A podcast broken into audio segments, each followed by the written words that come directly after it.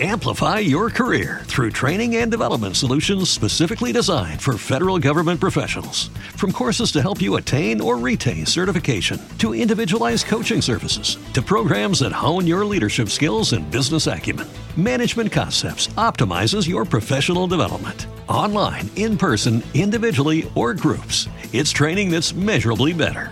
Learn more at managementconcepts.com. That's managementconcepts.com. Ti ricordi, io lo dico sempre, fine anni 90, ah vedi quello là è un coglione, c'ha un cellulare, ti ricordi? sì, sì, come, come? C'era, uè, figa il cellulare e esatto, noi Liguri vedevamo arrivare voi di Milano e, e della Brianza in spiaggia col cellulare dicevamo, ma dai, guarda quel coglione lì c'ha il cellulare, dopo per eh, è così, è così. Un, un countdown rapidissimo è stato, è vero? Incredibile. Cellulare, gli sms hanno già trasformato la nostra mente perché sì. io mi ricordo che eh, prima degli sms la gente era zitta, erano degli stiliti, sì ti voglio bene. Eh.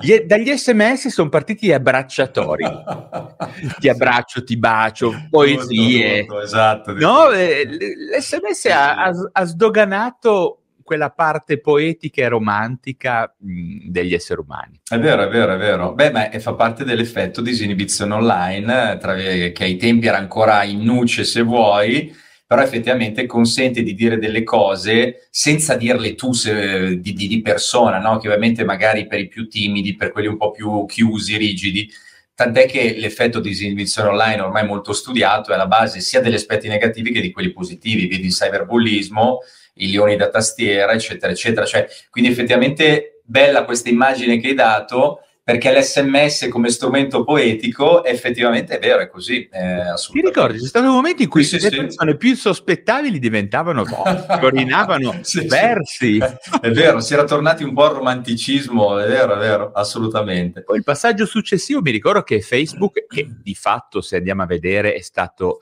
il primo metaverso che ci hanno, eh sì, che ci hanno, sì. che ci hanno propinato, perché poi uno, per carità, io ogni tanto mettevo la mia faccia, ma ogni tanto tutti, lo so, mettevo appunto eh, Super Mario, no? Sai quando ti cambiavi un sì, tempo, sì, sì, facevi queste cazzate, mettevi dei simboli, delle cose. e a me il simbolo Super Mario slatentizzava quella disinibizione certo. che mi faceva essere più ardito e anche cattivo, perché ogni tanto i primi tempi, tutti, io mi incazzavo, ogni tanto dicevo delle cose un po' fuori dalle righe. Mm-hmm.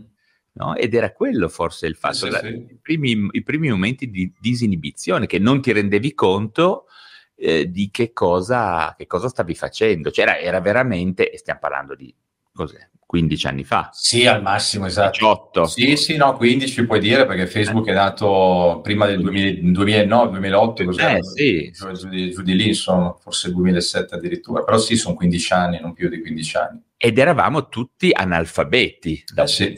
di piattaforme social. Quindi abbiamo tutti tentato. I primi momenti erano tutti ossessionati dalla figa, io mi ricordo. tu lo sai che, eh, ma l'hai visto anche tu, Facebook, il suo vero eh, ma anche lo vedi nel film eh, di Social Fincher, esatto, di Fincher, che peraltro è bellissimo, meraviglioso, uno dei film più belli veramente degli ultimi vent'anni. E eh, lo vedi proprio, loro hanno fatto il grande salto anche attraverso i vari college americani quando hanno deciso di mettere il tag se sei libero o se sei impegnato. E allora a quel punto era un modo straordinariamente eh, voglio dire, interessante per, gli, per, i ragazzi di capire se una ragazza o viceversa era, li, era libera o meno e quindi potevano, perché sai, comunque la nostra, voglio dire, nell'era predigitale, senza dire quando era, noi eravamo adolescenti, ma nell'era predigitale alla fine, eh, cioè tu non lo sapevi o comunque non potevi, cioè dovevi per forza andare dritto, nel senso non è che potevi inventarti chissà quali, diciamo, escamotage per poter... No, no, certo. Cioè dovevi andare dritto, o quindi o lo facevi o non lo facevi, non ce n'erano. Qui invece, ovviamente, insomma, tant'è che ogni tanto mi chiedo chissà eh, se fossi stato adolescente oggi che cosa sarebbe accaduto, insomma, però... Oggi, ad esempio, per iniziare a entrare negli aspetti un pochino, eh, diciamo, distorti, distopici sì. e deflessi in maniera curiosa del, del, delle relazioni umane, vedo che ci sono tantissimi ragazzi che si lamentano poi non so se anche loro facciano lo stesso, si lamentano che ormai c'è un grandissimo flirt online mm. senza che poi si concretizzi, diciamo, nel mondo reale. È così. Oltretutto ci sono quei, tutti quei corsi, quei videocorsi, sai, mm, in cui si insegna a andare mm, per tipe, no? A andare alla ricerca di, di maschi, femmine. C'è proprio il capitolo chat online, ma mi ha colpito sta roba.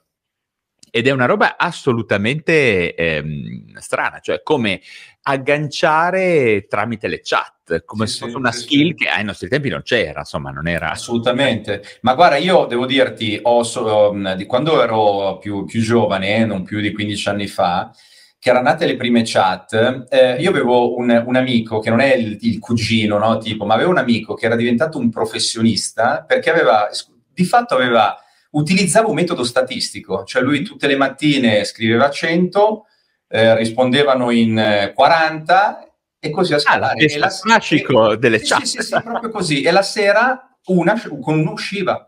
Tutte le sere, ma guarda, era una, una, aveva proprio mh, eh, creato una sorta di, di, metodo che ti dico era sì. quasi statistico.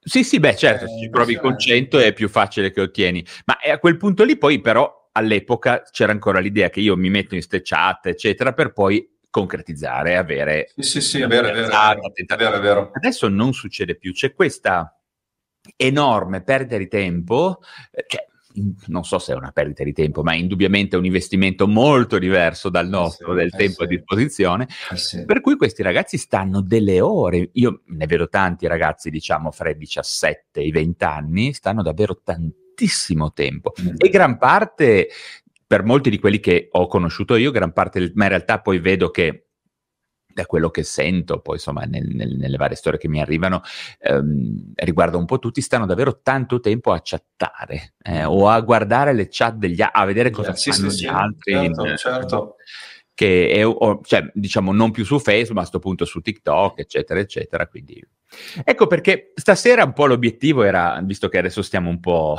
stanno arrivando un po' di spettatori, era quello di, mh, di capire in che ma- stasera facciamo una cosa che mh, forse avremmo già fatto anni fa, cioè capire che cosa di male di, di, di, patologico ci può essere nelle nuove tecnologie digitali, nelle nuove piattaforme e sostanzialmente nello smartphone, ma io estenderei anche l'aspetto che, insomma, che tu conosci anche bene della realtà virtuale aumentata. Certo. Perché eh, qualcosa... Ehm, allora, il primo punto che mi farebbe piacere chiarire, che chiedo a te, ma è una mia sensazione, a te chiedo una, una sorta di, di, di analisi. Io ho la sensazione che tutto sto casino qua dell'interazione fra esseri umani e tecnologie digitali non sia stato ancora studiato bene. Nel senso che io sento statistiche quante persone stanno su, su Facebook, ma mi chiedo, ci sono già test, eh, elementi di approfondimento, mh, studi che ne so fatti dalla stessa Facebook eh, o studi intendo pubblicati perché certo, probabilmente certo. studi ne faranno di interazione uomo-macchina ma mi chiedo eh, qual è un po' lo stato dell'arte cioè si sta capendo si sta concretizzando il sospetto che tutti abbiamo che ci siano del, degli, degli, elementi negativi in questa interazione fra esseri umani e piattaforme digitali eh, e se si sta in, diciamo, incarnando in qualche letteratura eh, di rilievo, perché io non riesco a trovarla. Mm, ok, ok, beh sì, la, la, domanda è sicuramente centrale Valerio, perché oggi eh, parto leggermente da lontano, nel senso tu sai, ne parlavamo prima, no? 15 anni, eh, 15 anni fa eravamo agli albori dell'era digitale, se vuoi, no? prima che poi iniziasse veramente a, a sentirsi ad avvertirsi questa estensione ormai digitale delle nostre vite, perché a tutti gli effetti, insomma, lo smartphone, l'hanno detto tanti, in tempi non sospetti, è diventato un'estensione del nostro corpo e quindi oggi lo usi anche quando hai davanti un figlio, la moglie, il marito, il collega, quasi come se non avessi davanti nessuno, ma quasi come se maneggiassi, avessi a che fare con la tua mano, no? in qualche modo, e non con un oggetto terzo. Quindi questo, ehm, noi siamo stati di fatto, eh, da, passando dall'era pre-digitale a quella digitale, aggrediti totalmente da tutto questo tsunami, se vuoi, no, digitale, che eh, a mio avviso, e non solo naturalmente a mio avviso, e poi entriamo nel merito delle ricerche, ma è arrivato eh, in una modalità talmente dirompente che non ci ha consentito neanche di accorgerci poi di fatto che cosa stava accadendo nelle nostre vite, ma anche perché è arrivato talmente rapidamente. Prima parlavi di una linearità dei cambiamenti nel corso della, degli anni 70, degli anni 90, fino ai primi anni 2000, e poi a un certo punto c'è stata una, una curva logaritmica, ma esponenziale a tutti gli effetti, no? possiamo ora dirla.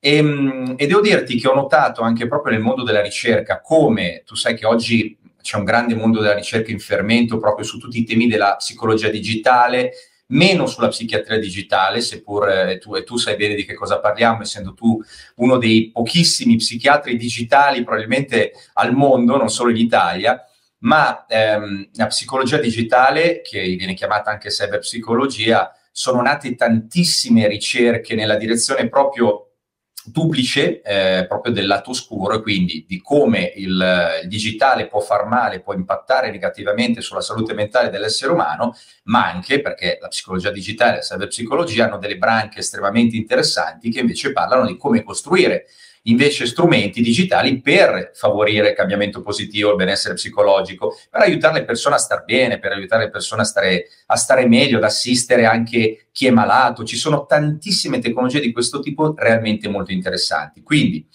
eh, a mio avviso, oggi la tecnodipendenza, che è un po' quello che accennavi prima, no? se vuoi, seppur non sia ancora dentro un manuale di disturbi mentali e neanche su una, una, classificazione delle malattie a livello internazionale, se non come sotto forma di dipendenza dal gaming, che è una cosa un po' dal videogame, che è una cosa un po', diciamo, un sottoinsieme, se vuoi, e non è stata ancora eh, ratificata all'interno di uno di questi manuali c'è da dire che le ricerche sono talmente tante e, parla, e, partono da tempi non sospetti. Kimberly Young è partita negli anni 90 parlando di Internet Addiction Disorder, no? cioè quindi tutta quella la dipendenza da, ti ricordi? E tantissimi dopo di lei, lei aveva già scritto di fatto eh, le sue ricerche come se fossero dei manuali, cioè per, fatte apposta per un manuale, per un DSM, per un manuale di disturbi psichiatrici. Quindi eh, i primi rumor arrivano sul DSM-6, quindi sul, il primo manuale, scusami, il precedente manuale dei, dei disturbi psichiatrici risale al 2013, il DSM-5. Il prossimo arriverà tra qualche anno. I ora abbiamo una revisione, il 5TR, ma che non ha ancora, cioè solita questione del gaming, ma che non ha. Esattamente, esattamente. Ancora credo in appendice 3, comunque in quelle, in quelle sezioni 3, scusami, in quella sezione ancora da investigare. Però sembrerebbe che eh, si eh, prenderà in considerazione molto, molto più, in, in, modo molto più imponente, tutto il tema della dipendenza non tanto dal, dal, digitale, perché ovviamente è troppo ampio come termine, no? so che anche tu sei perfettamente d'accordo su questo tema, ma su eh, dipendenza, per esempio, cioè tu lo sai, c'è tutto il tema dipendenza dal gioco, dal, dal gioco d'azzardo online, dal cybersesso, eccetera, eccetera, eccetera, da, ma lo, dallo stesso gaming, seppure il gaming è veramente molto ampio, però effettivamente si è notata moltissimo e questa non a caso è una delle prime psicopatologie realmente riconosciute dall'OMS dal primo gennaio di quest'anno, peraltro, e dal DSM-5 nel 2013. Quindi ti dico, ricerche ne stanno, eh, sono soprattutto ricerche che ogni tanto magari qualche media qualche TV ogni tanto tira fuori, magari tra un servizio e l'altro, quando ho quei 30 secondi da buttarci dentro, ogni tanto lo racconta, però non c'è ancora nella narrazione mainstream un racconto di questo tipo. Mentre invece vedo nelle varie riviste di cyberpsicologia, di eh, medicina eh, anche psicosomatica, tutta una serie di studi che cominciano ad entrare proprio nel merito dell'impatto digitale non solo sull'aspetto psicologico, ma proprio anche fisico. Tu pensa anche solo, adesso leggevo ehm, diversi mesi fa di vari impatti eh, sulla, sulla, vista, sulla pelle, pensa alla luce blu, perché comunque la luce blu ha anche un impatto, leggevo, sulla pelle, il fatto che noi stiamo 8, 10, 12 ore a contatto con... Sì, esposti. Esatto, esposti in questo modo, seppur ovviamente sia una porzione no, della luce che noi prendiamo magari dal sole durante il giorno, io ne prendo meno perché siamo ormai a, insomma, qui la vediamo tre mesi l'anno, però, però di fatto eh, anche quello un tema. C'è un progetto carino, se vai a vedere, si chiama Mindy, un progetto carino che sostanzialmente Mindy, Mindy fa vedere questa ragazza, f- finta ovviamente, che rappresenta il modello dell'essere umano tra qualche millennio, se noi ah, dovessimo okay. continuare, l'hai visto, se noi dovessimo continuare a usare gli strumenti digitali come lo stiamo facendo oggi. Quindi ti fa vedere, non so, tutta gobba, perché? Perché ovviamente andresti a strutturare, avendo sempre sta testa in giù che guarda lo smartphone,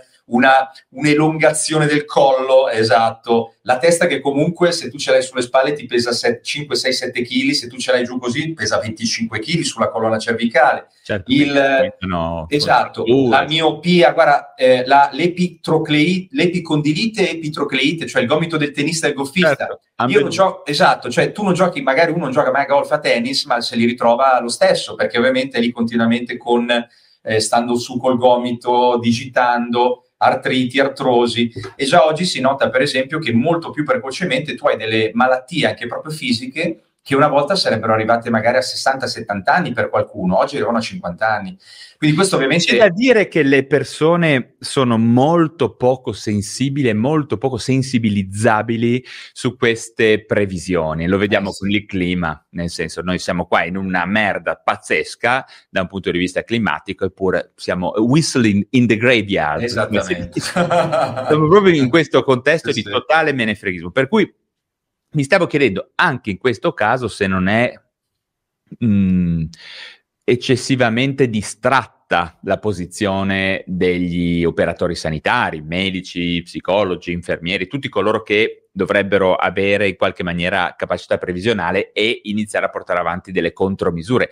Eh, Io sì. vedo le società scientifiche ci sono, c'è l'intervento nel convegno, no? la, la, la, la, cazzatina, si dice che, che sul, per, lo, dicono, lo fanno per rompere parlando fra un farmaco e un altro. esatto. cioè, ma sì, diciamo che c'è la dipendenza lei. Però anche lì io la vedo poco tipizzata, um, cioè nel DSM non c'è ancora perché non l'hanno ancora studiata. E questo è il punto. Cioè, mh, stia, eh, abbiamo comunque un certo numero di anni in cui cose sono successe, no? Sì, sì. Eh, non so, la, la, l'aspetto degli oppioidi che è una cosa molto grossa ed è stata studiata bene per mille ragioni, c'è, è, sta, è entrata, ha sottotipizzato alcuni disturbi. Ecco, queste cose qua, quando poi, ecco questo ti volevo dire, ci troviamo adesso in una situazione in cui non è più possibile, io quando ho un paziente eh, non ho più non mi metto a indagare più solo il paziente, io sto già iniziando ad indagare la coppia uomo-macchina.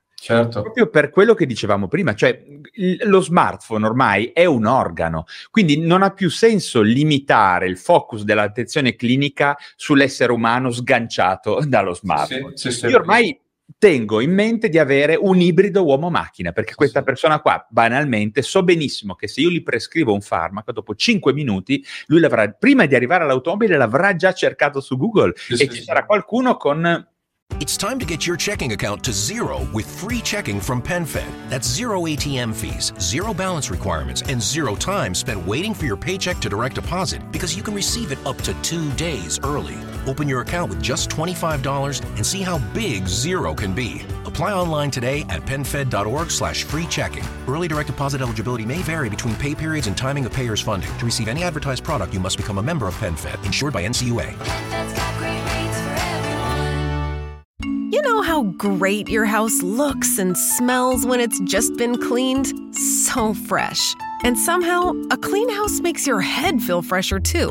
With a housekeeper from Care, you can reset your house and your head as often as you like for less than you think.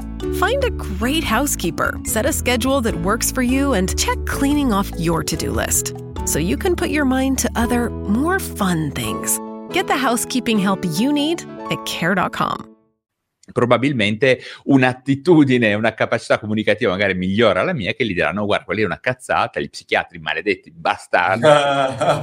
non ti fidare. Certo. Eh, guarda che devi tener conto di questa idea. Non puoi più pensare di avere solo un paziente, un essere umano, è un essere umano insieme a un appendice digitale. No? Sì, sì, sì, sì.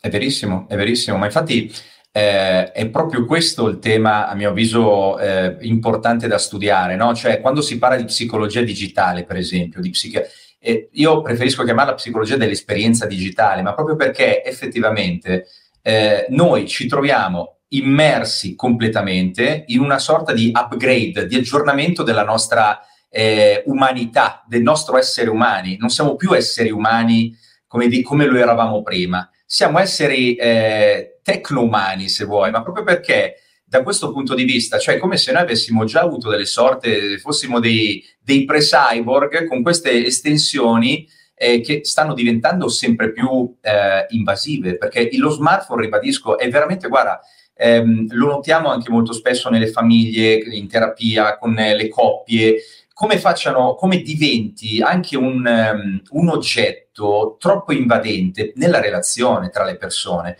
Eh, eh, hanno, non a caso hanno coniato il termine fabbing, ricorderai bene, quindi la, la crasi tra phone e snabbing, cioè ti snobbo usando il mio cellulare, che è una cosa che alla lunga le ricerche stanno dicendo che scava delle, eh, delle, eh, dei solchi proprio relazionali tra le persone. Il fatto che, non so, io parli con mia moglie e magari ogni tanto veda mia moglie che prende in mano il cellulare mentre io parlo con lei, la prima volta faccio finta di niente, la seconda volta faccio finta di niente, la terza volta inizio a dire, ma oh, ma come mai? Cioè, ma adesso ho fatto un esempio che, tra l'altro è anche accaduto, anche perché... voglio dire Luke, guarda che ho la sensazione che ormai non lo diciamo neanche più. Cioè, sì, che sì, cioè, un... se io e mia moglie abbiamo, ci chiacchieriamo, non è infrequente, o un mio amico, ma io credo che ormai sì, il fatto che l'altro interagisca col cellulare in qualche maniera, quindi disperda la sua attenzione, sì, sì, è quasi ormai... È quasi normale. ma tu che hai raccontato della, del, del disturbo, da, del, di un potenziale disturbo dell'attenzione patologica... La diffusione, certo. Esatto, cioè... De, questo immaginati ehm,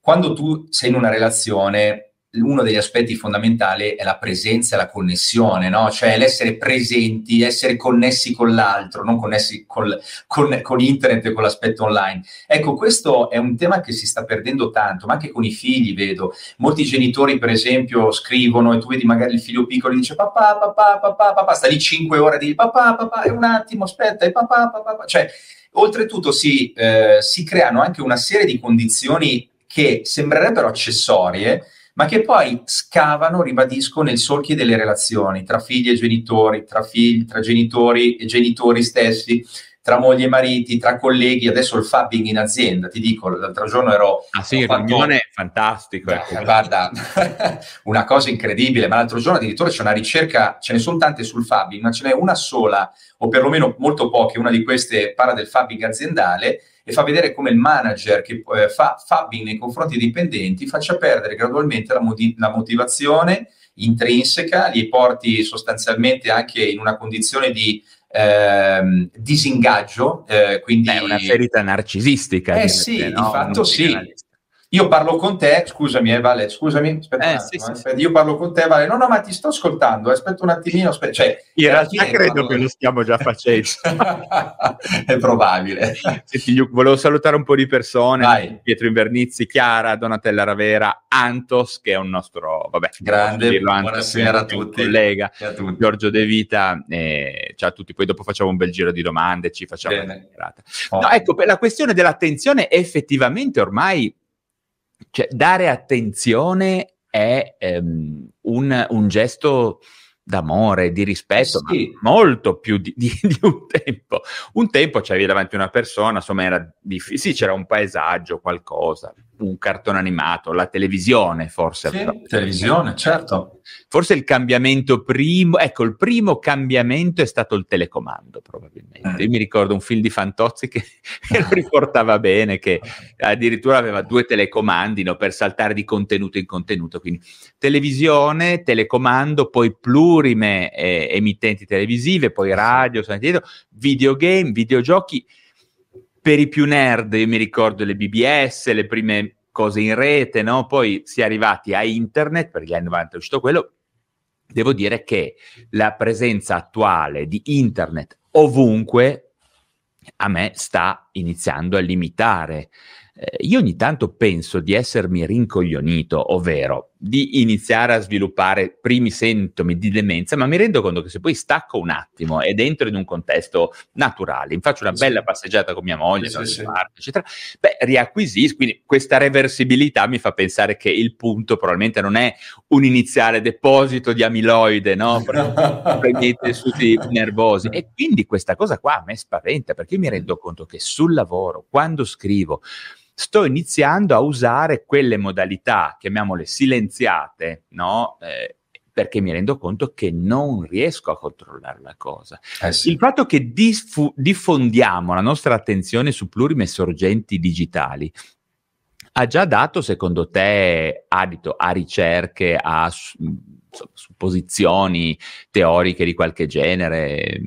Ha un nome sta cosa? Come, come funziona? Perché io, sono, io l'ho chiamata disturbo di diffusione patologica dell'attenzione, ma insomma è una... È una ma allora, eh, no, no, ma, ma, infatti guarda, il tema dell'attenzione oggi è, è il tema centrale, no? ma non a caso si parla di economia dell'attenzione e della dopamina, aggiungiamo, no? quindi esatto. le nuove economie dell'attenzione e della dopamina ti portano lì. In effetti, devo dirti, anche... Eh, come sai, insomma, anche scrivendo il libro eh, legato proprio a queste tematiche, sull'attenzione, nonostante sia effettivamente uno dei processi cognitivi più cioè, più, più importanti, eh, ma non solo, anche dal punto di vista poi emotivo, lo dicevamo prima, no? Mm. Ehm, non ci sono tantissime ricerche in questo ambito, come magari ci sono in altri ambiti, anche perché è abbastanza... La dipendenza forse più studiata, ecco. Sì, sì, sì, assolutamente sì, senza dubbio. La di- le, però l'attenzione, se tu guardi anche le società pediatriche parlano in tutto il mondo di eh, una, la DHD che sta aumentando, nel senso le diagnosi da DHD sui certo. ragazzini che stanno aumentando aumentando in modo esponenziale. Poi, eh... Sai perché questo succede? Perché c'è un fenomeno noto dell'ADHD, cioè i sintomi dell'ADHD diventano tanto più importanti, si esacerbano tanto maggiormente quanto più c'è saturazione cognitiva. Certo, certo. Quindi eh, diciamo, cento anni fa c'erano probabilmente lo stesso numero di ADHD in giro, con un livello però di saturazione cognitiva di 100 tacche certo, in meno, quindi certo. non li vedevi, no? Sì, sì, esatto. E questo esatto. è un po' il succo. Quindi è assolutamente così. È una cartina di tornasole di quello che ci sta accadendo, il fatto che queste persone eh, si ammalino. Cioè, guarda che in vent'anni da zero ADHD a tantissimi ADHD. No, no, chiaro, certo. Sto parlando, diciamo, di quelli anche non gravi. Quelli gravi sono sempre stati, poi chiaro, non si fregava. Certo, certo, però certo. c'è stato quelli un po' al limite, no? Che... Sì, sì, è verissimo Valerio, ma tant'è che eh, il tema, non a caso, tutti i colossi digitali o le cosiddette big tech mm-hmm. eh, lavorano tantissimo eh, proprio sul tema del prendere la tua attenzione, cioè ovviamente loro mh, se tu eh, stai più sugli strumenti digitali, sulle loro app, guadagnano di più, cioè hanno più profitto. È molto, è molto lineare no, questa cosa. Tu lo sai che peraltro Facebook eh, l'anno scorso c'è stato uno scandalo anche piuttosto importante perché eh, loro hanno fatto delle ricerche interne eh, anche piuttosto eh, raffinate che hanno dimostrato che i, i social che avevano in dotazione, quindi da Facebook a Instagram, portavano dei grossi problemi dal punto di vista della salute mentale, soprattutto negli adolescenti e nei preadolescenti. Quindi Queste, loro gli studi li fanno. Insomma. Loro internamente li fanno, lo scandalo qual è stato che poi non li hanno diffusi esternamente, poi è uscito un, un dirigente eh, e li ha portati immediatamente... Ha fatto un leak. Una, eh, sì, sì. Esatto, un leak, ma proprio in modo molto, dico, ha portato i documenti a, ehm, a una grandissima testata americana credo fosse proprio il New York Times, e a quel punto sono arrivati fino al congresso. E da lì poi hanno iniziato tutte le interrogazioni al... Mi ricordo. Zuckerberg eh, torchiato. Sì, esattamente, torchiato, ma tant'è che oggi si sta lavorando molto negli Stati Uniti proprio su un principio, c'è già una legge peraltro, il principio del tu puoi fare sì il tuo social, ma devi essere sicuro che non leda la salute mentale dei minori. E, e quindi il tema del, dell'attenzione, tu pensa, gli ingegneri comportamentali cosiddetti che lavorano a questi temi, lavorano proprio per creare delle app che mangino la tua attenzione, cioè il, lo scrolling infinito. è uno, sì, è uno, scontro. ma guarda lo scrolling infinito tu non c'era all'inizio tu ti ricorderai dopo un tot si fermava. Lo scrolling infinito è stato proprio un meccanismo creato ad hoc dall'ingegneria comportamentale che non è alla fine non è altro che un mix tra la cosiddetta psicologia eh, diciamo comportamentale eh, canonica, una, una, componente di captologia, come si chiamava una volta, cioè la psicologia, diciamo la tecnologia persuasiva, e quindi sono riusciti a mettere insieme una serie di scienze e neuroscienze che gli permettessero di mantenere il più possibile le persone dentro le app. E se tu guardi oggi, stiamo su game anche, Candy Crush, piuttosto che altri giochi definiti loot box, in alcune nazioni sono vietati sono vietati in Olanda e in Belgio, per esempio. Non so esattamente se Candy Crush, ma il loot box sì, cioè tutti quelli che hanno forzieri dove tu sì, compri certo. e ti viene fuori magari la qualunque che puoi utilizzare, ma sostanzialmente sono illegali perché in Olanda e in Belgio sono equiparate, sono inserite all'interno della regolamentazione sul gioco d'azzardo.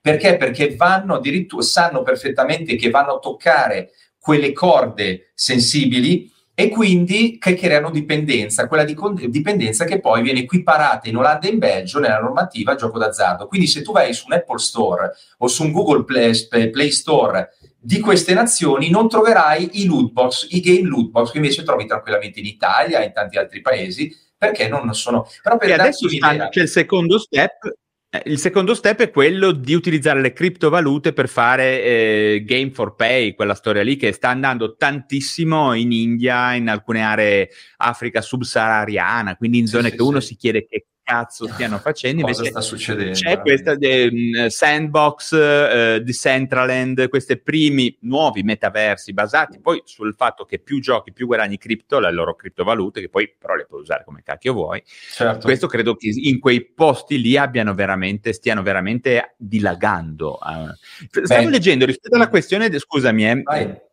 c'è Donatella Ravera che dice: A scuola si vedono gli effetti dell'esposizione precoce a contenuti multimediali inappropriati.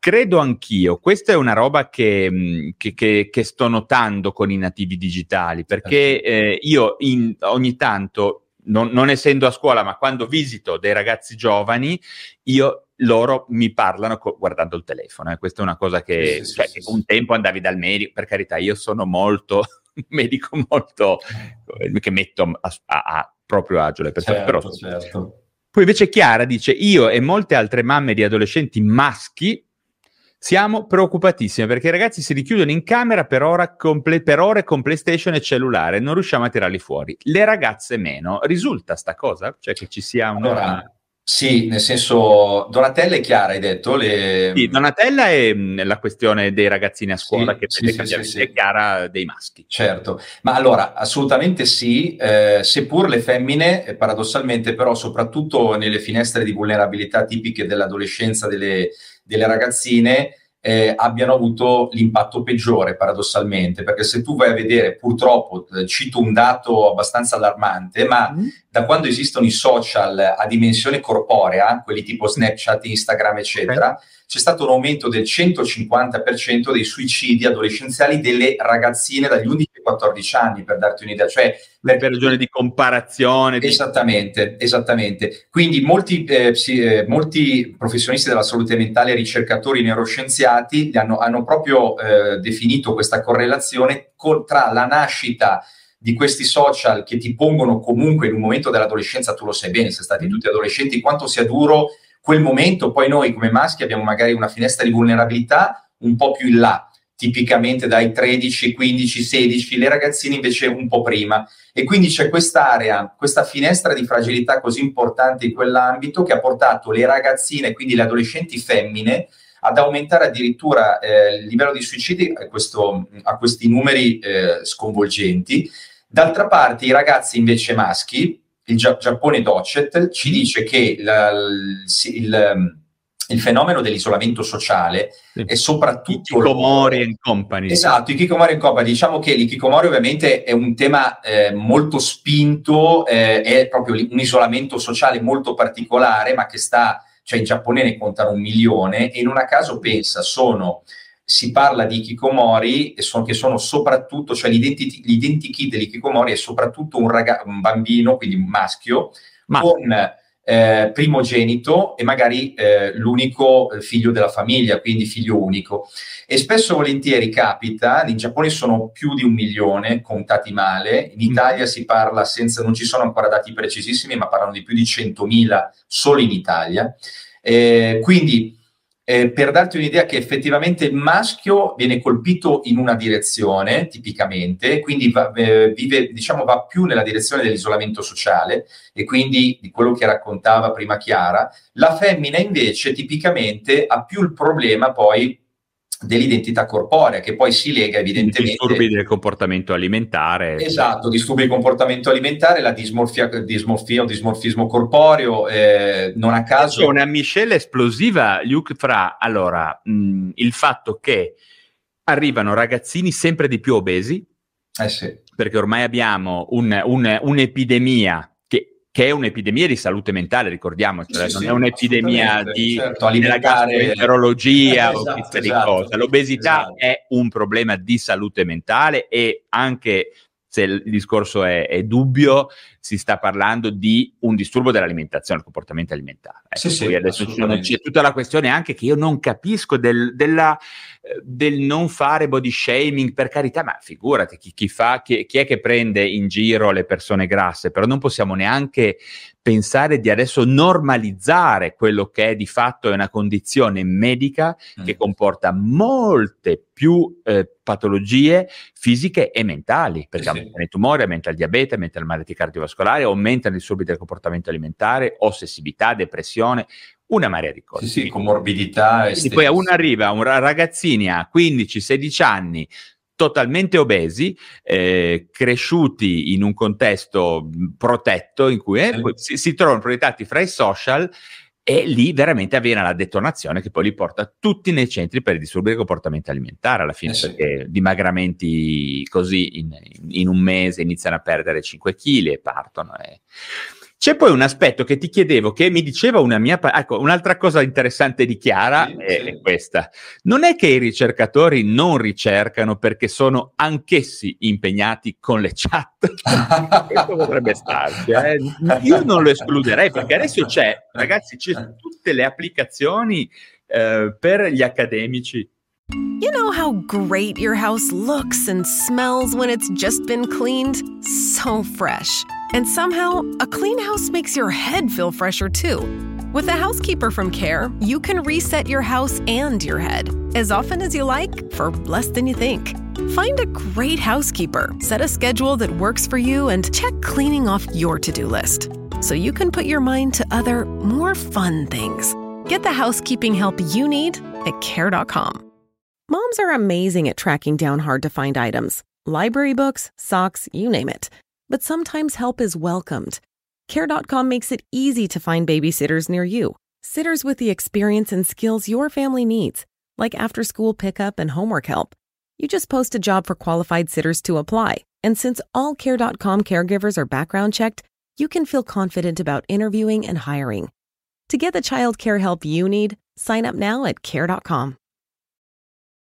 per i medici tipo accademia, no? Um, che, che, effettivamente stanno gamificando anche il lavoro accademico. Quindi eh, sì. ogni tanto mi arriva, a, Valerio, hanno letto il tuo lavoro a San Francisco, vuoi mandargliene una copia? Cioè, sta diventando certo, un certo. gioco distraente anche quello. Eh. Totalmente eh. esatto, totalmente distrattivo e oltretutto che porta via eh, mi è piaciuto una volta una, un contenuto che avevo ascoltato da te sul quale ero molto d'accordo, cioè il tema proprio esistenziale, no? Mm. Cioè tu pensa anche quanto, soprattutto a una certa età, quindi un'età precoce, questi strumenti non ti consentano in realtà di sviluppare anche delle tue passioni, delle tue energie che magari potrebbero essere dirottate altrove e, e, e lo aggancio molto quindi anche al tema, e, diciamo anche in, in età più adulta, l'aspetto più esistenziale, no? quello progettuale della tua vita, spesso volentieri non l'hai più spazio, non trovi più lo spazio, proprio spazio fisico-mentale, di poter fare anche delle riflessioni sulla tua esistenza, su, sul significato di ciò che stai facendo nella tua vita, eccetera, eccetera, eccetera. Per dirla a, come diceva Peirce, che era un, è stato un grande della psicologia, come sai, lui parlava molto di vuoto fertile. A me piace molto questo concetto, perché anche i ragazzini, spesso e volentieri, si, si, si, si annoiavano no? nell'era pre-digitale, spesso e volentieri non c'erano delle cose da fare nell'immediato, ma quella noia, quel vuoto fertile, che come lo chiamava Peirce, eh, dava la possibilità a loro di sviluppare delle scintille creative estremamente interessanti che magari... Meno di notarle, perché... Esatto, di, ma assolutamente. Ma guarda, ma anche, ti dico, io ti ho parlato anche l'altra volta del mio... Io sono affascinato dall'inventore dei Pokémon, perché ero uno di questi, no? Cioè, nell'era predigitale, questo andava in giro a otto anni per la campagna, trovava gli insetti e li faceva ed era curioso, vedeva come lottavano tra di loro in mezzo alle campagne senza, non c'erano ovviamente, c'erano ancora, lui è giapponese, c'erano ancora, non c'erano le città che ci sono oggi, e lui alla fine ha da bambino ha trovato questa nel suo, tra virgolette, nel suo vagare, nel suo vuoto della sua giornata, trovava delle cose da fare, tutte sue. E in questa cosa, alla fine, cosa è successo? Ci ha messo, in piedi, ha messo in piedi una carriera dirompente, nel senso che è diventato poi il proprietario di un marchio che è quello dei Pokémon, che io peraltro non ho fatto in tempo a incrociare se non da, da, così, da, da lettore, ma è diventato, eh, diciamo, eh, una, una, persona con un, con un progetto che ha toccato, se vuoi, tutte le anime dei ragazzi del mondo. E quindi anche qua Oggi è una cosa molto interessante, certo. Manca quel vuoto, se vuoi, no? Io lo vedo anche, e spesso volentieri sento genitori che dicono: Eh, ma si annoia, io gli devo dare qualcosa da fare. Spesso volentieri, lo sai, siamo anche noi proprio da genitori che magari alcune cose le ignoriamo, ma in realtà i bambini si devono poter annoiare. Devono visto, guarda, venerdì scorso, qua è, vabbè, è venuta, non so, oggi ho fatto due o tre storie, è venuta una nevicata pazzesca, ma è da un po' che nevica. Mm. E il venerdì scorso ho visto, siamo andati a sciare con mia moglie a fare, insomma, la prima sciata, eh? E ti dico, ge- comitive no, di agonistica con sti ragazzini qua che non sapevano se sciare, telefoni, si riprendevano, genitori, girati, fe- stai fermo. Esatto, stai fermo. Sette ore fermo, sti ragazzini qua che se non aveva la DHD gli veniva. Esatto. Era, si, si, è co- incasinato al cubo tutto il sistema sì, vero, del rapporto tra adulti e, e, ragazzini, perché già l'agonistica è una roba che interessa ai genitori, sti ragazzini, guarda, niente, cazzo di fare. Giustamente, giustamente. Giustamente. Poi più c'erano le foto, il paragone, mettiti a posto, stai fermo. Si stanno veramente complicando le relazioni all'interno delle sì. famiglie in una maniera pazzesca. Ma sì, ma anche proprio nell'esperienza, cioè voglio dire, la tua esperienza è comunque condizionata, guarda anche nei concerti, io e te che siamo appassionati mm. di musica, mm. cioè il concerto non è più io il pubblico che mi sta intorno e la, la, musica che arriva un pochino, che vibra un po' ovunque e davanti degli straordinari performer.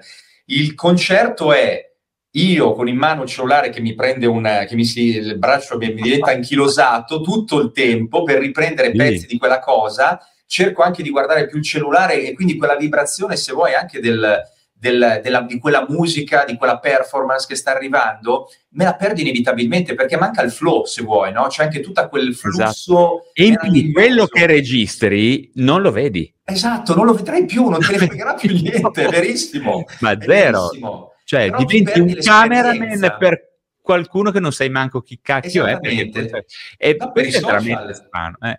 Ma infatti ti dico, ecco, da un punto di vista anche artistico, questa qua dei concerti è molto interessante, questa osservazione. Credo, mi chiedo se ci stiano anche ragionando, perché sono convinto che molte persone poi non si accorgono ormai neanche più se sul palco c'è un ologramma, se c'è esatto, un, se, se, cantano, se non cantano. Esatto. Io l'altro giorno sentivo una che non voglio neanche nominare perché mi fa uscire di me, che, che parlava del K-pop, no? Ma sì, sì, quello presente, lì certo. io, io, detesto il K-pop tut, con tutte le mie forze. Gli ologrammi addirittura ci porta. Sì, ma anche perché è musica del cazzo, cioè è fatta veramente con modalità meccaniche, meccaniche, aride e vuote.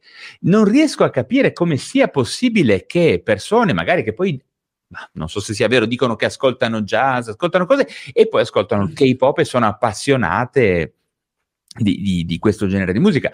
Io ti dico, ho ascoltato e ascolto qualunque genere di certo, cosa. Certo. Ultimamente la trap e il K-pop non ce la faccio, ma proprio per la loro stereotipia, per il fatto che sono um, non tanto da un punto di vista armonico, melodico, ma sono proprio la, stes- la, stessa confezione uguale identica. Quando sento partire ti dico basta, non gliela faccio. guarda, su questo lo sai che potremmo fare giorni e giorni e giorni. Io sono ripeto, appassionato. Esatto, ma... ma... penso che anche tu ascolterai qualunque genere. Qualunque genere. ma io guarda, sono, ti dico, appassionato veramente dal jazz al, al, al rap, al rap quello di, dei, dei, dei esatto. nostri anni, quando nacque il rap a tutti gli effetti, ma quando ma fino, fino ma anche la trap attuale. C'è una trap che mi piace, ma è statunitense. Esattamente, ce ne sono alcune che sono meravigliose, ma tra l'altro che prendono anche da, eh, da portati interessantissimi, dal, eh, che, sono, che derivano ovviamente, arrivano dalla, dall'East Coast, dalla West Coast, eh, ci sono anche lì dei rapper che sono stati veramente, che hanno vissuto quelle situazioni sulla loro pelle, cosa che spesso volentieri magari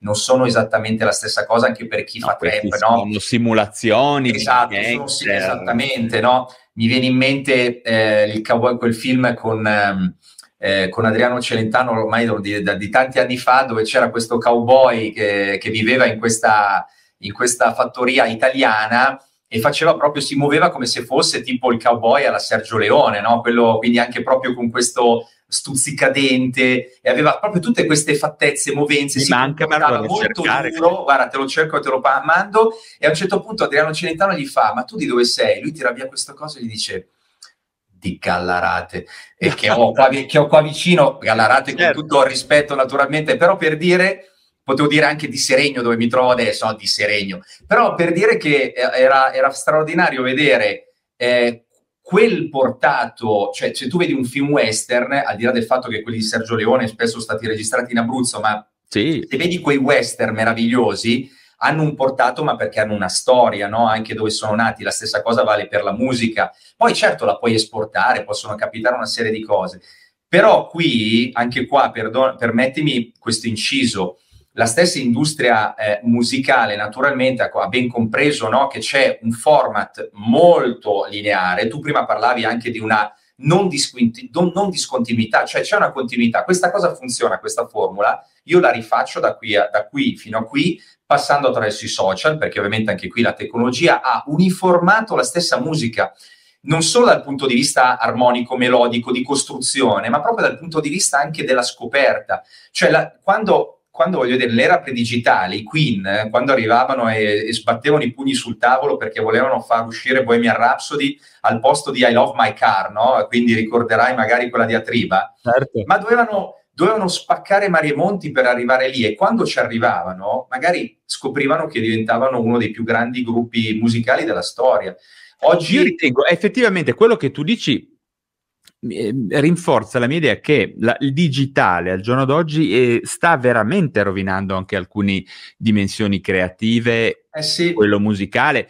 Oppure pensiamo banalmente al bot che ti scrive non solo codice, ma le poesie, ti fa i diari, ti, ti, ti crea i contenuti, ti fa i blog post, insomma, è qualcosa questo che me sta mettendo veramente a rischio. E la cosa che mi preoccupa è che le persone si ciucciano tutta sta roba come senza battere ciglio, perché la fuffa funziona, le fake news funzionano, le cose fatte dai chatbot funzionano. Mi viene da pensare che c'è una piccola parte dell'umanità che si fa un culo così a pensare a dare, a portare delle prospettive innovative, eh, profonde, romantiche, toccanti no? sul nostro sul nostro esistere e poi in realtà c'è una marea di persone che si succhiano eh, come fosse nettare prelibato, robe senza alcun, con un gusto finto assoluto.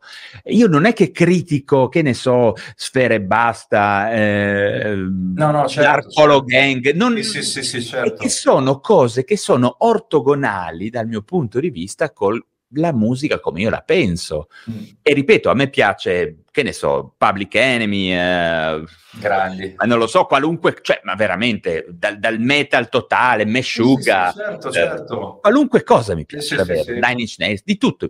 Però cazzo, quando io sento schiere di ragazzini fanno tutti la stessa canzone, tutti lo stesso look, tutta, con tutti gli stessi plugin, io ti dico quali sono le librerie da cui ci hanno credo. preso i campioni. Ci no? credo, cioè, ci credo. E, e, mi sembra una sorta di uccisione della, dello spirito d'avventura, esatto, che dovrebbe mm. contraddistinguere chi si appropinqua all'arte comunque, alla ricerca eh sì. di qualcosa che stupisca, mettiamola così. Esattamente, esattamente. non sono tanto stupito e questo credo che il digitale sia un po'...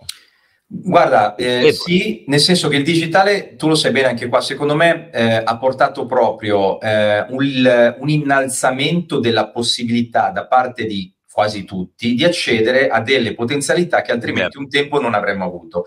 Poi è anche vero che il grande artista, in un modo o nell'altro, se ha lo spirito adatto emerge a prescindere da tutta... Oggi però qual è il problema? Che oggi ovviamente sono quasi molti, sono moltissimi musicisti, c'è gente che suona, gente che canta, anch'io canto, voglio dire, ma non sono un cantante, evidentemente, ma sono tantissimi che possono non lo sai finché non lo scrivi su Instagram perché ok.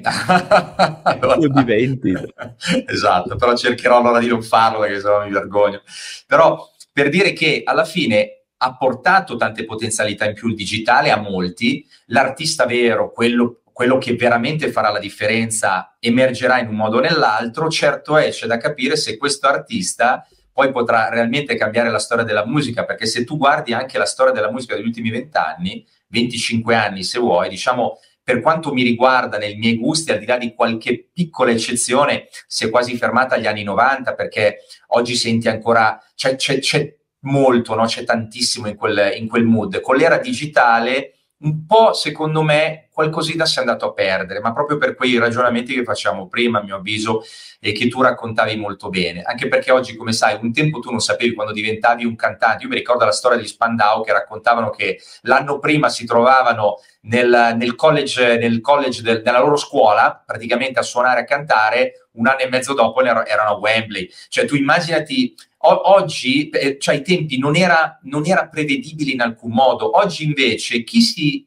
chi arriva lì ha già un percorso tratteggiato, non è che arriverà a Wembley naturalmente, ci arriverà sempre uno su milioni, ma loro hanno già un'idea di quel pezzo lì, mentre invece di là era tutta una scoperta e quindi lì tu dovevi veramente andare all'avventura senza sapere cosa ti capitava.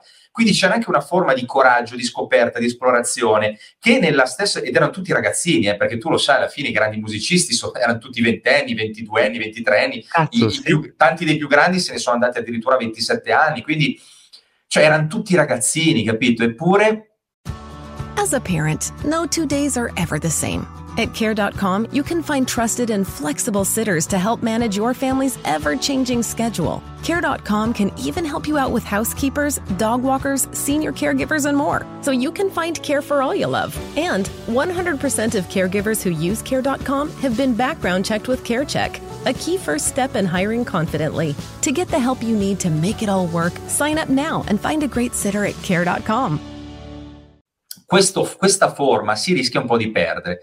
Anche se, come sai, però, io mi occupo di questo anche professionalmente, soprattutto di questo, ci sono fior di tecnologie che possono invece andare un po' a invertire questo dannato paradigma, che invece ti aiutano sia a star bene e sia magari ad essere più creativo. Però ovviamente sono tecnologie che non, non sono anche qui tutte le tecnologie, sono poche, vanno conosciute, vanno apprese e lì veramente ti possono fare dei salti enormi. I metaversi di cui si parla tanto oggi potrebbero veramente, quelli giusti e quelli ritagliati in un certo ambito di tempo e di spazio, ma potrebbero diventare dirompenti. Fammi vedi. capire se il postulato è più o meno questo. Queste tecnologie sono molto potenti, questa loro potenza è eh, possibile utilizzarla in contesti specifici in maniera positiva e negativa, insomma come qualunque cosa. E Esattamente. Come, non so, il più potente antineoplastico, se ce lo prendiamo io e te, io mi cade la barba, te barba i capelli, no? E senza avere nessun beneficio. Certo. Se invece lo utilizza, ecco, diciamo, c'è sicuramente la necessità di studiare quali siano le nicchie di utilizzo, il miglior utilizzo possibile di queste tecnologie, perché è proprio qua che ritorniamo un po' al discorso dell'inizio. Mi chiedo, ma in campo medico, in campo psicologico, siamo sicuri che stiamo, mh, ci stiamo dedicando con serietà, con passione, con spirito d'avventura? Perché questa è una parola che a me piace se, se, la, se la, utilizziamo in ambito, in ambito medico-sanitario, per conoscere le possibilità di tutto questo casino che abbiamo attorno, perché al momento mi pare che a governare il digitale sia il marketing, gli ingegneri, cioè, insomma, non certo i medici né tantomeno gli psicologi. Ecco. Sono gli azionisti, i grandi azionisti eh, a governare il digitale, ma non lo dico per una forma di, né di complottismo, lo, lo dico proprio da, come dire, da studioso di questo ambito, perché ovviamente oggi finché il mondo della medicina, il mondo della psicologia, delle neuroscienze, e in generale anche, se vuoi, insomma, facciamo un piccolo salto, anche la politica, mm. non sarà altamente consapevole di tutto ciò che sta transitando in questo momento eh, attraverso il digitale in termini di rischi e opportunità, non ne usciremo mai. Tu lo sai, qui abbiamo, io sono psicologo, tu sei medico, seppur lavoriamo in due, comunque nel grande insieme della salute mentale, ovviamente, insomma, sue, seppur con le, con le, rispettive competenze, ma eh, è verissimo, io trovo molto eh, vero quello che dici sul mondo della medicina, la medicina oggi sta facendo, non riesce ancora a fare quel salto eh, nella, da una parte nella comprensione reale del danno che può provocare questa tecnologia così eh, non attenzionata, non gestita, eccetera, eccetera, eccetera. D'altra parte, idem anche l'aspetto invece dell'opportunità enorme, al di là di quelle tematiche più legate alla telemedicina, che si è un po', tra virgolette, lasciami dire, ma questo lo dici spesso anche tu, che si è un po' così ritrovata, riscoperta con la pandemia, ma in realtà seppur anche un pochino rincorsa, no?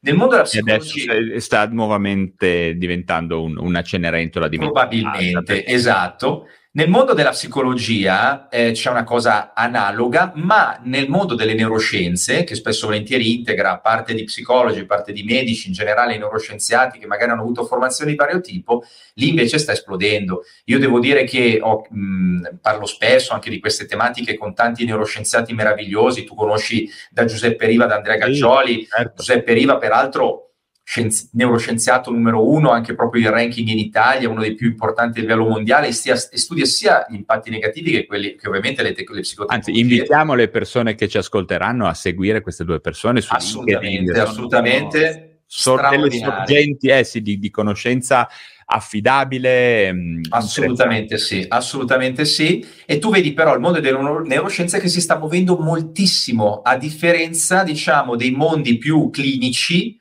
quelli... Eh... A livello di ricerca di base percepisce un fermento. Sì, assolutamente. Io però, tu entri in un ospedale. No, hai ragione, lo so. E l'interfaccia fra la salute e i cittadini, c'è un totale disinteresse per la dimensione digitale, per le potenzialità digitali, anzi c'è una, una retorica di... Mh, quasi un pochino becera e vetusta di eh, anni, primi anni 2000 in cui senti i medici che dicono ah ci rincoglioniremo, è la cartella digitale. Sì, certamente, se abbiamo una cartella digitale che è scrivere invece che sulla carta, sulla cartella, anch'io ritengo che sia una cazzata. Certo, certo. Come mai nessuno si preoccupa di dire da una cartella digitale possiamo raccogliere tanti di quei dati, ma tanti di quei dati che potrebbero diventare game changer, fare salti quantici no? in ambito epidemiologico, sì, in, è assurdo che nessuno si preoccupi di questo. Nessuno si preoccupa. Nessuno, nessuno. Sono d'accordissimo con te. Ma è Google una è ossessionata dai dati. Facebook, tutte le persone che lucrano sono ossessionate dai dati. Noi che dovremmo occuparci dei dati da un punto di vista medico-sanitario per far fare un salto quantico, specialmente in salute mentale, perché ricordiamoci che probabilmente la psichiatria è tra le discipline che potrebbe avere maggior beneficio. E come? E come? Disinteresse totale. totale. accademico come l'ospedaliero, come l'ambulatoriale, totalmente disinteressati. Continuano sì, a fare sì. seghe mentali su, su, cazzate, a fare multicentriche per le multinazionali, per il nuovo farmaco uguale a mille altri e queste cose sono totalmente fuori dal loro fuoco dell'attenzione. Sì, ma poi in un ambito, cioè nell'ambito psicologico e psichiatrico, veramente come giustamente dicevi tu, si potrebbero scoprire delle cose estremamente interessanti. Guarda anche tutto il comparto della fenotipizzazione, della psicodiagnostica. Tutti cioè, accusano la psichiatria appunto di, di non essere oggettiva, lì abbiamo la soluzione. Esatto, l'oggettività, esattamente. E oltretutto, col tema delle terapie digitali che tu conosci molto bene, potremmo addirittura affiancare a un farmaco eh, a molecola un farmaco eh, digitale che potrebbe essere anche qua una, un tema molto interessante anche proprio per consentire alle persone così magari di rinunciare gradualmente a delle dosi magari più importanti, perché negli Stati Uniti ricordiamo che c'è una, un allarme sociale legato per esempio anche agli psicofarmaci Ehm, che anche qua eh, nessuno, non ne parli anche sì, quello sì, da, quello per carità assolutamente vero ma negli Stati Uniti tu sai che c'è il consumo eh, di oppioidi eh, ah, più, oppioidi cioè, più del 70% dello, degli oppioidi mondiali consumati negli Stati certo, Uniti. certo, quindi ovviamente guardate lì... se non l'avete lasciami fare questa, questa, questa, pubblicità se non l'avete ancora visto guardate il film si chiama Dope Sick su Disney Plus a sorpresa lo trovate lì è un, film, è, è un film che ti spiega esattamente come funziona il marketing farmaceutico e ti spiega esattamente che cos'è la crisi degli opioidi che, che cosa è stata ma in realtà che cos'è ancora adesso negli Stati Uniti perché c'è un'onda lunga che ci vorranno anni perché eh sì. si attenui eh sì. e tra l'altro mh, valanghe cioè, c'è un, un, un, livello elevatissimo anche di eh, decessi sì. da psicofarmaci, cioè impressionante, è una cosa veramente sovrapponi ai layer, layer, ai palinsesti di molecole che poi non capisci più cosa succede, alcune esatto. del nero, alcune te le prescrivono poi gli oppioidi, spesso chi non riesce poi ad andare avanti col fentanyl, col, con l'ossicodone, si ritrova poi a farsi di eroina, perché eh, succede anche quello negli Stati Uniti, perché non è che hai proprio l'accesso alle cure che hai qua in Italia. Quindi poi... eh, tu hai citato prima, un, adesso ne cito un altro, ma Ozark, non so se hai avuto modo di vederlo, che certo. in parte lo tocca verso la fine, sì. insomma, del, delle puntate, sì, però fa capire anche alcuni lati oscuri e, ehm, e, d'altra parte, appunto, questo è un temone, però anche lì non a caso sono nate le terapie digitali perché, dato che lavorano soprattutto sul cambiamento comportamentale e, e sul tema della salute mentale, in senso più ampio del, eh, de, del termine, pot- possono essere effettivamente più, più, che diciamo degli oggetti da affiancare, diciamo delle terapie più classiche certo. Quindi... infatti la, prima, la più importante, la prima terapia digitale approvata all'FDA era proprio per contrastare la, la dipendenza da opioidi insieme al, a, un, a, un, opioide sintetico che si utilizzava per lo svezzamento, quindi è oggettivamente un problema sentito. Eh, Luke, stavo pensando, sì. perché siamo già a un'ora abbondante, eh, due parole. Allora, intanto ci fai vedere il tuo libro perché vorrei che se le persone fossero interessate avessero l'opportunità di poterlo comprare. Lo spazio, mettiamo spazio pubblicità. Aspetta che... Beh, questo è, è, è, un libro che me lo so perché è molto, molto interessante. Vede, ma... eh. Guida psicologica alla rivoluzione digitale di Luca Bernardelli. Lo trovate su Amazon, anzi, poi nel video metto un link. Questo è veramente Grazie. la Bibbia. Eh? la Bibbia italiana per chi è interessato a questo genere di problemi. È vero che qualche domanda c'è, i Kikomori, insomma, la questione eh, Chiara ci dice anche a scapito dell'umanità, perché poi sì, ci sono delle vero. parole chiave che, che escono fuori, umanità, empatia, creatività, compassione, no? Sono parole che in quest'era digitale diventano fuori moda e sono quasi, le dici quasi a, a, basso, a, a bassa voce. No? Eh sì, ma perché effettivamente sono delle, come dire, delle abilità relazionali. Guarda, un dato mi ha colpito molto no, in questi anni.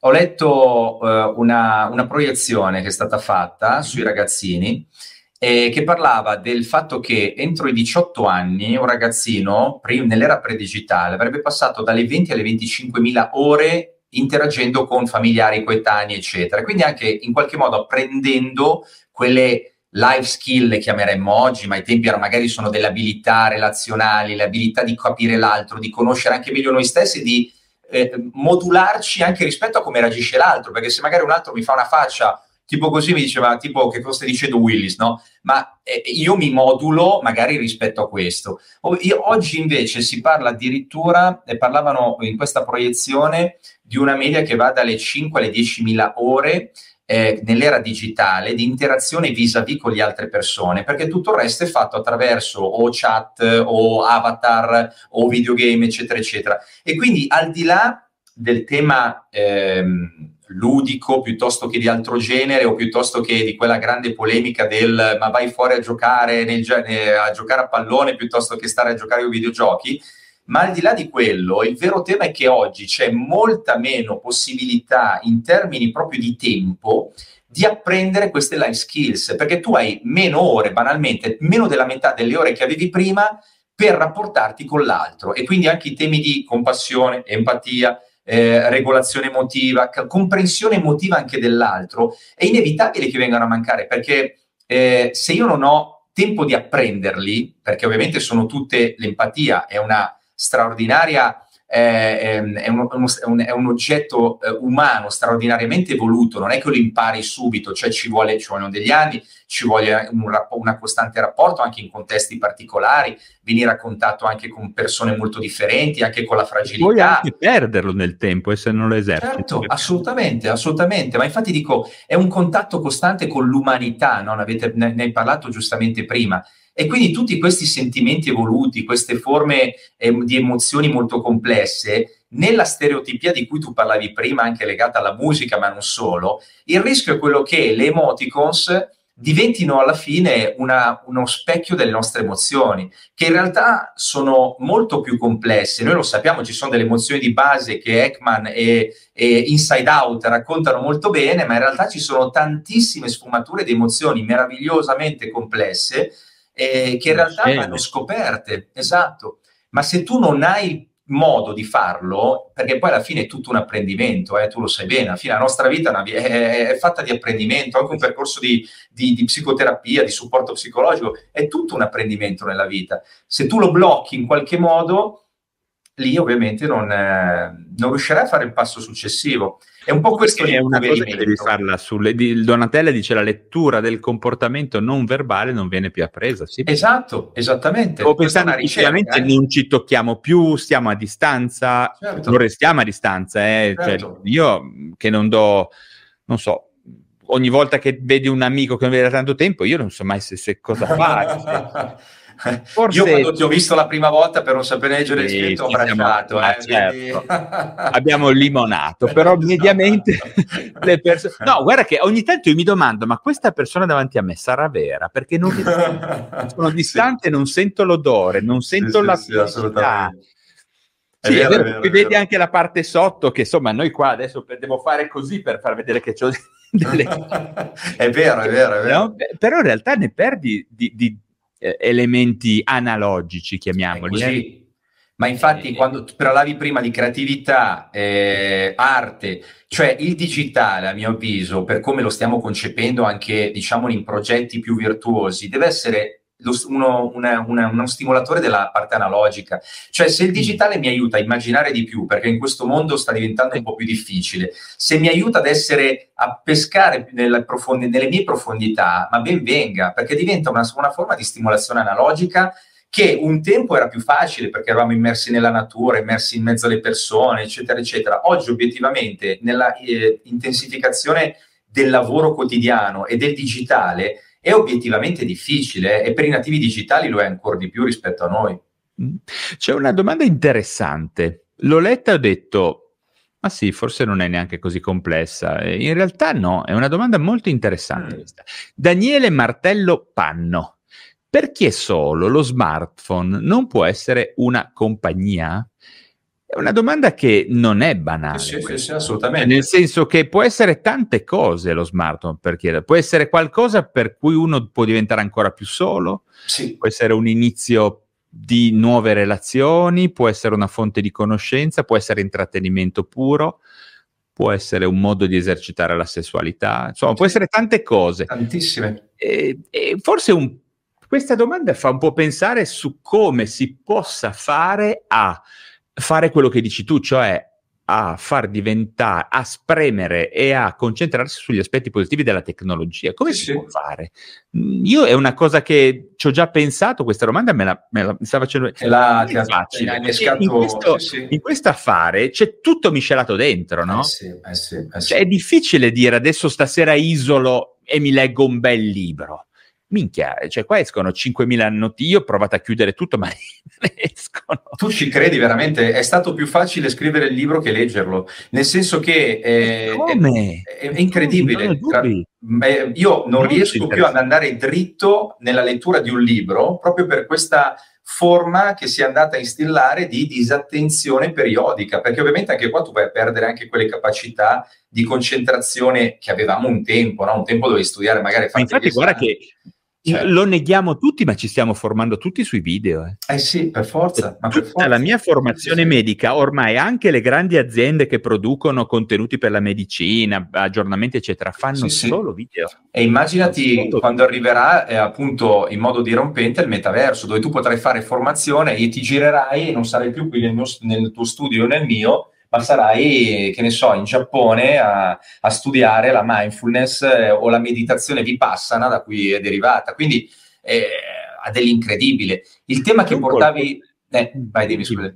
No, no, no dicevo... pensare, c'è un po' il problema che abbiamo avuto eh, con in... che abbiamo ancora con internet, cioè che il problema adesso è selezionare e filtrare no? Qualcosa del genere, perché Ma abbiamo, infatti... cioè, qua dentro c'è di tutto, dalla c'è pornografia tutto, tutto alla guerra, alle battaglie, alla Wikipedia, sì, sì, sì. che cazzo ne so. Tutto, eh, c'è dentro l'inconscio collettivo. TikTok. TikTok, sì, guarda, qua sono le mie applicazioni. Ah, si vedono. C'è di tutto. Ciò. C'è tutto, tutto, tutto quello che puoi cercare. Ma infatti no, la domanda, come dicevi giustamente, apre a un tema di complessità molto elevato, perché eh, è vero che eh, è uno strumento di compagnia, ma senza dubbio lo è. Il problema qual è anche qua?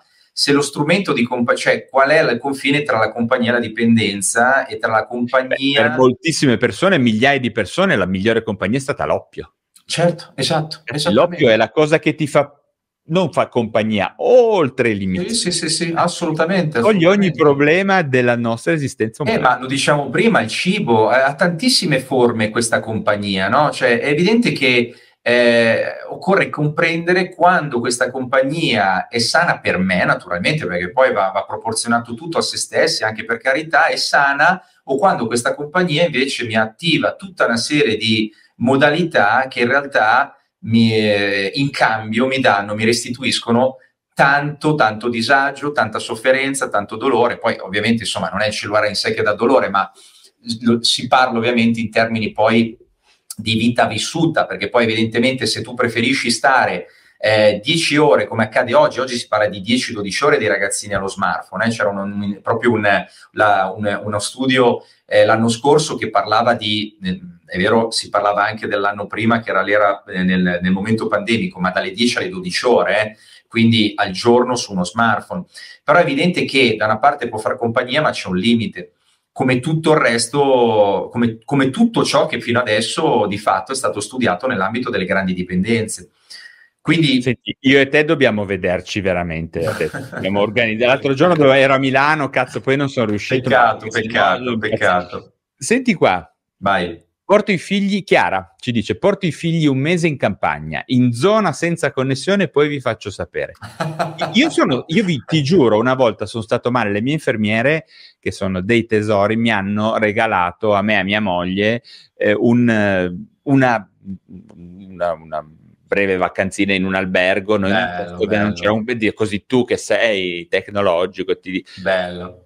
Io giuro che sono stato male, giuro credo, che sono stato credo. male.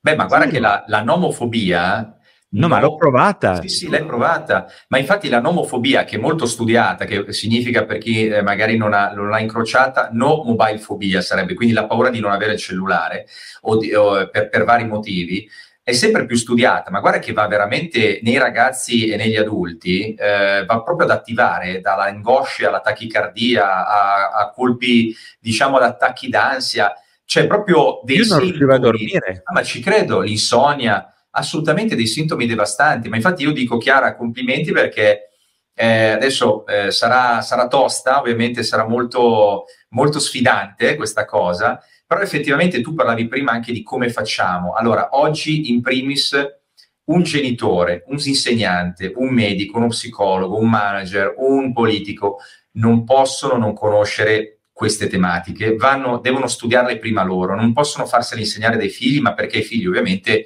le, le, le porteranno con delle istanze molto differenti, no? non sono adulti, hanno anche delle capacità eh, voglio dire, il cervello stesso si sviluppa nel corso degli anni, la, la, componente, se vuoi, metacognitiva, riflessiva, eccetera, eccetera, si sviluppa molto più in là e quindi è evidente che magari un, un adulto potrebbe avere qualche, diciamo, strumento in più dal punto di vista metacognitivo.